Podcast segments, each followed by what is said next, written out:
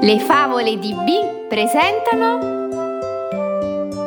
La carica dei 101 di Walt Disney.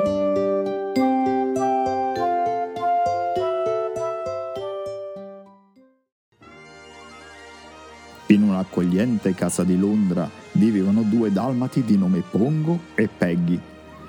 Insieme a loro abitavano Anita e Rudy Radcliffe, i loro padroni. Nilla, la tata, si prendeva cura di tutti quanti. Un giorno Pongo ricevette una splendida notizia. Peggy aspettava dei cuccioli. Tutti erano al colmo della gioia. Finalmente arrivò il grande giorno. I cuccioli stanno nascendo! Gridò Nilla. Quanti? chiese Rudy. Otto! Rispose Nilla. Undici! Corresse Anita dall'altra camera. Tredici! No, no, quattordici! Oh, quindici! Concluse Nilla. Quindici cuccioli. Peggy era molto soddisfatta. Pongo, vecchio briccone, esclamò Rudy. I cuccioli erano deliziosi, Le macchie verranno fra un po'! disse Nilla. All'improvviso si udì come un rombo di tuono. Era Crudelia Demon, una vecchia compagna di scuola di Anita, con il suo lungo mantello di pelliccia, venuta a controllare i cuccioli. Li prendo tutti! Ruggì Crudelia. Noi non vendiamo i cuccioli, ribatté Rudy. Ve ne pentirete! disse Crudelia uscendo e sbattendo la porta. Pongo e Peggy, nel vederla uscire, tirarono un sospiro di sollievo. Ma Crudelia non si diede per vinta e incaricò due tipacci, Gaspare e Orazio, di rapire i cuccioli. Man mano che il tempo passava, i cuccioli crescevano e il loro mantello si riempiva di macchie nere. Ai cuccioli piaceva guardare la televisione. Il loro programma preferito narrava le avventure di un cane molto coraggioso chiamato Fulmine. Forza fulmine! Gridava Peggy. Alla fine del programma Pongo mandò tutti i cuccioli a dormire. Ma noi non abbiamo sonno! Si lamentò Lucky.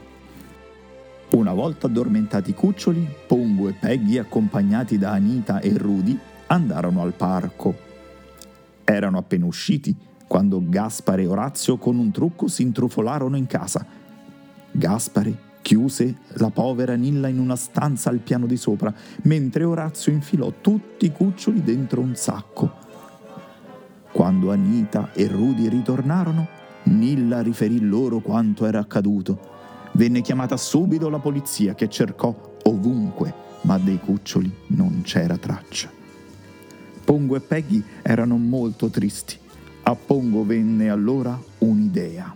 C'è il telegrafo del crepuscolo, disse a Peggy. Se i nostri cuccioli sono ancora in città, i cani di Londra lo verranno a sapere. Pongo incominciò ad abbaiare in uno speciale codice.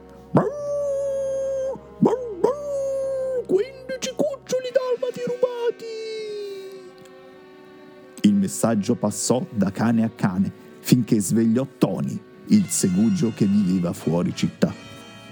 Mm, un messaggio da Londra, disse Tony a Lucy, loca. Tony quindi comunicò il messaggio alla fattoria, svegliando il cavallo che si chiamava Capitano. Capitano disse a sergente Tibbs, che era un gatto, di svegliare Colonnello, il vecchio cane da pastore. Colonnello drizzò allora le orecchie per sentire meglio.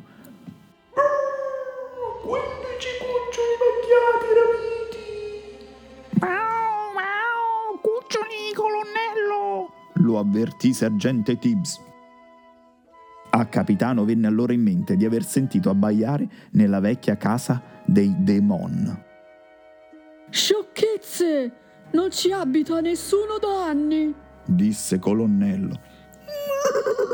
Signore, ribatté il capitano, c'è del fumo che esce dal camino. Suppongo sia meglio indagare. abbaiò Colonnello e piano piano si avvicinarono alla vecchia casa. Sergente Tibbs si intrufolò in casa e cosa vide? Ben 99 cuccioli di dalmata, ma solo 15 stavano guardando la televisione.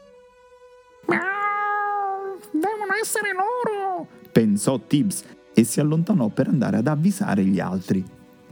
Colonnello allora lanciò un nuovo messaggio. Di cane in cane il messaggio giunse in città. È il danese. Ha delle notizie. I due dalmati raggiunsero subito il grosso cane. I cuccioli sono stati localizzati a nord di qui, disse il grande danese. Partiamo subito. Esclamò Peggy preoccupata. Giunti in campagna, trovarono sergente Tibbs e colonnello ad aspettarli. Non ho tempo di spiegare. Seguitemi. Disse colonnello e si introdussero nella vecchia casa. Ma che cosa voleva fare Crudelia di così tanti cuccioli? Chiese Peggy, Voleva fare delle giacche. rispose Lucky. Nel sentire queste parole Peggy si spaventò. Facciamo? Chiese rivolta a Pongo. C'erano cuccioli ovunque. Siamo 99, papà. Fece notare Lucky. Li porteremo a casa con noi. Tutti quanti, replicò Pongo. Mentre sergente Tibbs faceva strada ai cuccioli, Gaspare e Orazio, troppo occupati a guardare la televisione, non si accorsero di niente. I cani seguirono sergente Tibbs fino alla fattoria, ma non erano ancora in salvo. Gaspare e Orazio, infatti, quando si accorsero che i cuccioli erano scappati, si misero a seguire le loro impronte sulla neve. Colonnello, fari sulla strada, gridò capitano. Miau, sono i due tipacci, Orazio e Gaspare. Aggiunse sergente Tibbs. È meglio che ce la filiamo, disse Pongo a colonnello. Dalmati uscirono da una porta sul retro. Orazio e Gaspare furono invece accolti da un calcione ben assestato da parte di capitano, che li ricacciò fuori dall'uscio. Pongo e Peggy guidavano i cuccioli. Ad un tratto Pongo sentì un'automobile. Tutti i dalmati si nascosero sotto un ponte e fortunatamente Orazio e Gaspare non li videro. Pongo decise allora che avrebbero proseguito camminando sul fiume ghiacciato, in modo che Orazio e Gaspare non vedessero le loro impronte. Ma faceva molto freddo ed era iniziata una tormenta di neve.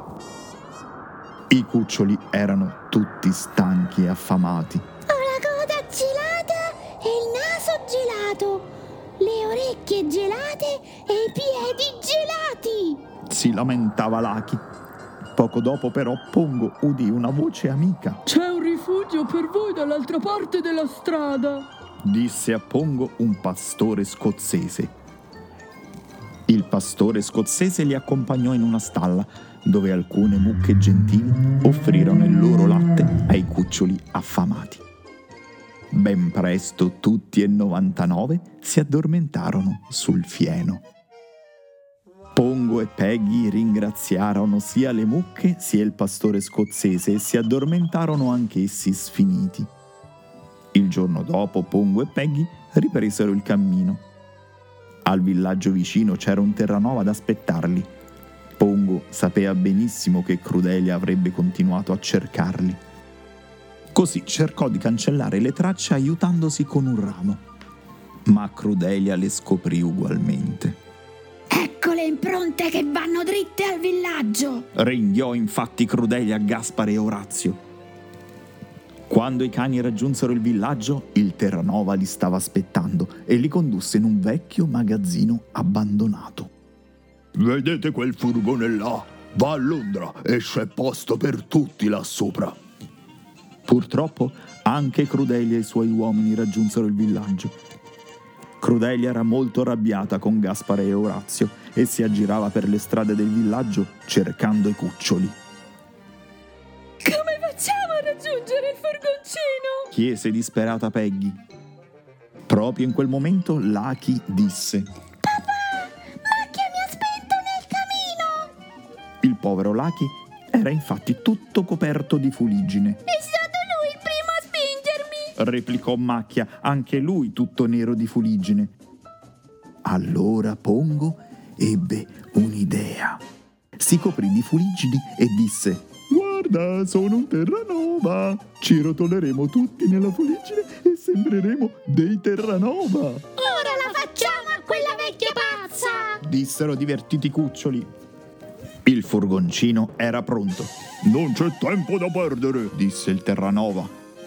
Uno per uno i cuccioli salirono sul furgoncino. Erano saliti quasi tutti quando la neve di un tetto gocciolò su alcuni cuccioli, lavando via la fuliggine. Sono loro! Gridò Crudelia che li aveva così riconosciuti, ma per fortuna il furgoncino partì. Appena in tempo. Prendeteli! Inseguiteli! strillò Crudelia. Crudelia andava troppo veloce sulla strada ghiacciata e la sua automobile si scontrò con il camion di Gaspare e Orazio. Così si ritrovarono fuori strada tutti e tre, sommersi dalla neve. Il furgone riuscì così a continuare la sua strada. A Londra, Anita e Nilla stavano decorando l'albero di Natale. Rudy era troppo preoccupato per aiutarle. Nilla stava pensando ad alta voce. Volte di notte mi sembra di sentirli abbaiare. Poi invece mi accorgo che sto sognando. Ma sentì un rumore. Nilla corse ad aprire la porta. Un grosso cane nero si lanciò in braccio a Rudy riempendole di baci e di fuliggine. Sono de Terranova! disse Rudy stupito. Oh, sono coperti di fuliggine! Guardate, questo è Lucky! disse Nilla ripulendo i cagnolini. La casa di Anita e Rudy si era riempita di cani, ben cento e uno dalmati. Cosa facciamo adesso? Chiese Anita. Compreremo una casa più grande, in campagna, le rispose Rudy. E avremo un allevamento di cani dalmati. Dopo tutto quello che era successo, fu un Natale davvero felice. Allora bimbi, vi è piaciuta la favola? Seguiteci su Spotify, Facebook e Instagram. A presto!